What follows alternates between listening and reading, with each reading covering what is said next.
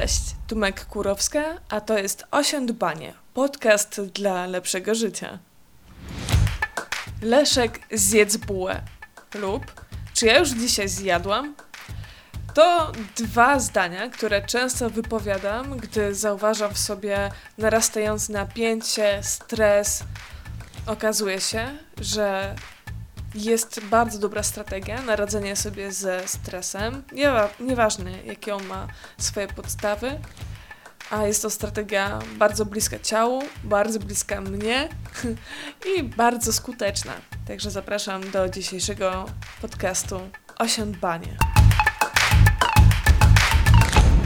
Zacznę najpierw od tej bliskości, zainteresowania ciałem.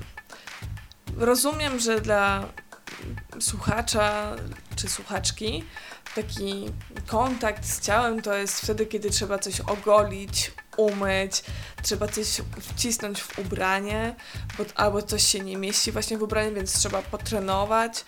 Mm, albo na przykład trzeba coś, nie wiem, zbadać, bo coś nie działa, chociaż o tym też chciałabym powiedzieć w innym odcinku mm, tego podcastu. Po prostu podchodzimy tak e, profil, nie profilaktycznie, ale praktycznie do, do ciała, które z nami jest, które nami się też troszczy, bo dla mnie mm, chociażby taką oznaką troski jest to, kiedy to ciało się goi. Mm, każda ranka gdzieś tam zabliźnia się, e, większe lepsze złamania goją się, jakieś problemy skórne też e, pod wpływem kuracji lub też czasu, cierpliwości e, dochodzą do, do tych, tego, tego momentu, kiedy ciało uznaje, jest ok. Można też dodać e, tutaj wątek taki, że ciało po prostu to robi w obronie e, samego siebie i żeby przetrwać. Ja w tym też widzę jednak tę wartość troszczenia się, troski o nasz umysł, duszę, osobowość, charyzmę, cokolwiek, co sobą uznajemy i uznajemy za siebie. Więc to jest dla mnie kwestia tej właśnie relacji z ciałem, czyli przyglądanie sobie, jak ja poczuwam się w tym ciele, jak ja traktuję to ciało, jak do niego podchodzę, czy z taką czułością, czy wręcz przeciwnie, z jakimś obrzydzeniem, wstrętem, czy, czy wstydem. Wielokrotnie zdarzyło mi się zaobserwować u mnie samej, że reagowałam nieadekwatnie do sytuacji pobudliwie czy nadpobudliwie, wyolbrzymiając pewne kwestie, idąc w ślad za decyzjami, które zostały podjęte w sumie bezsensownie trochę. I zauważyłam, że takim wspólnym mianownikiem tych wielu takich momentów jest to, że coś jest nie tak z moim ciałem.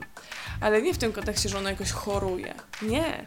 To jest o wiele bliższy i szybszy temat, czyli nie zjadłam, jestem głodna, albo jestem zmęczona, jestem niewyspana, jestem na przykład skołowana pogodą, albo na przykład tym, że właśnie trwał mnie okres i w ogóle nie potrafię się skupić, że w takich momentach, kiedy podejmuję głupie decyzje, bo mówię przykre, niemiłe rzeczy, często, oczywiście pomijając fakt, aspekt psychologiczny, tym takim podżegaczem jest to, że czegoś brakuje na poziomie fizjologicznym i fizycznym, bo na przykład już dawno powinnam pójść do toalety, a tego jeszcze nie zrobiłam, więc na wszystko reaguję tak aż za bardzo.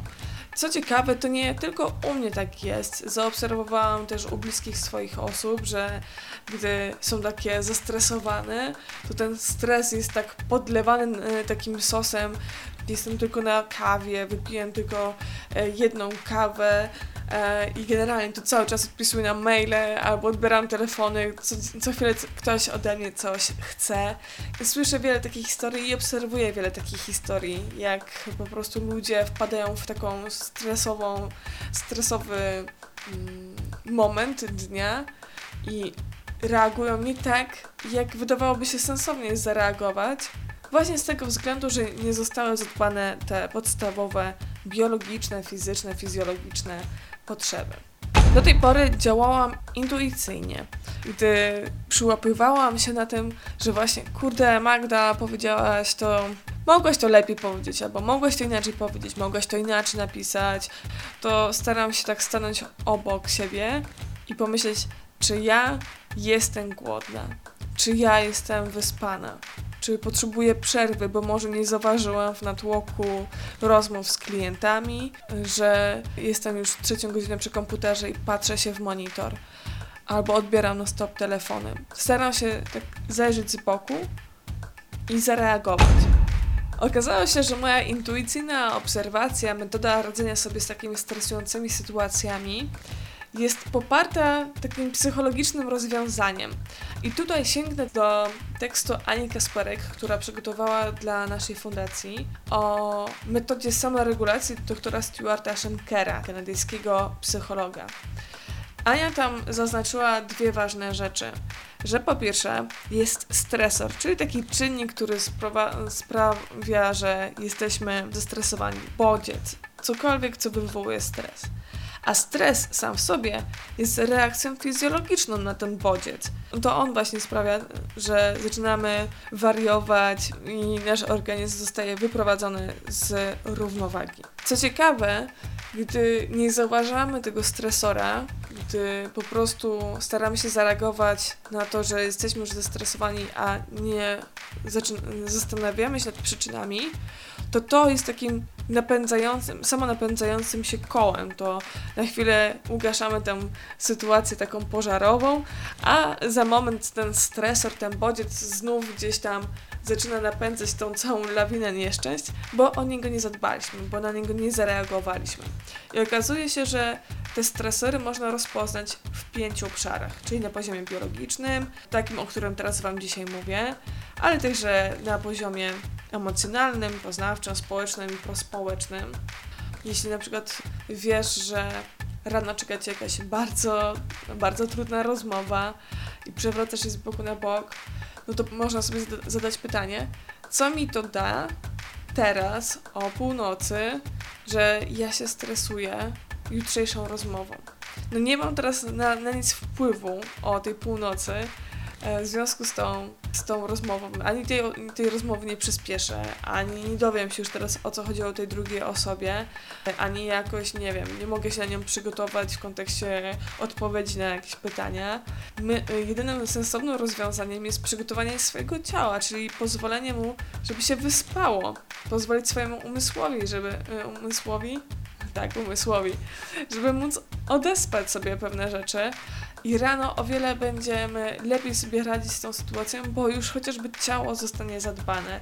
W ten sposób, że jest wyspane, że na przykład zje jakąś, e, jakieś śniadanie.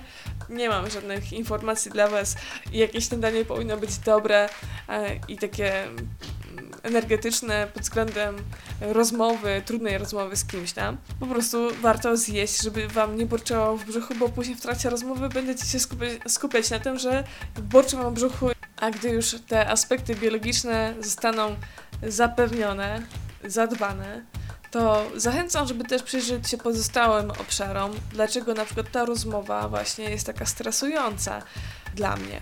Czy to jest kwestia jakiejś relacji z tą osobą, wydarzenia jakiegoś, które będzie, nie wiem, rzutowało na tą relację, może jakichś moich przekonań na temat tej osoby, albo moich przekonań na temat samego siebie.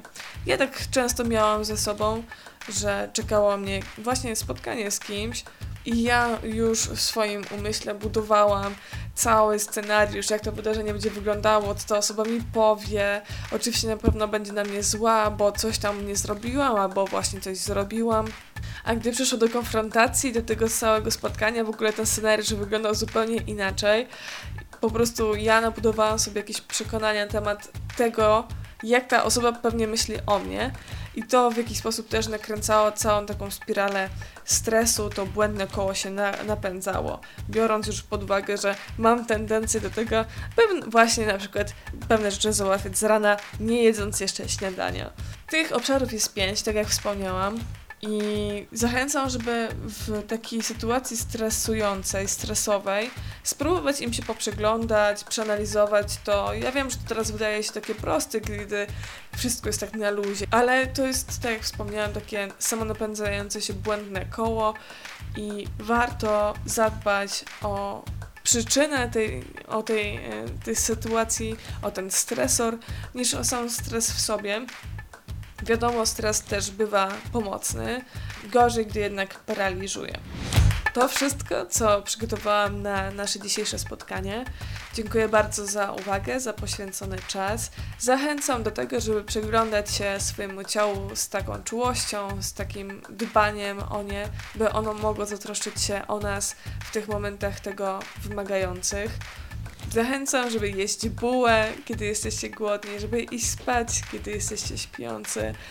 Zachęcam, żeby pić wodę, kiedy czujecie, że głowa was boli. Zachęcam, żeby tańczyć, ruszać się, kiedy czujecie, że wasze ciało jest skamieniałe, jest odrętwiałe albo nic nie czuje.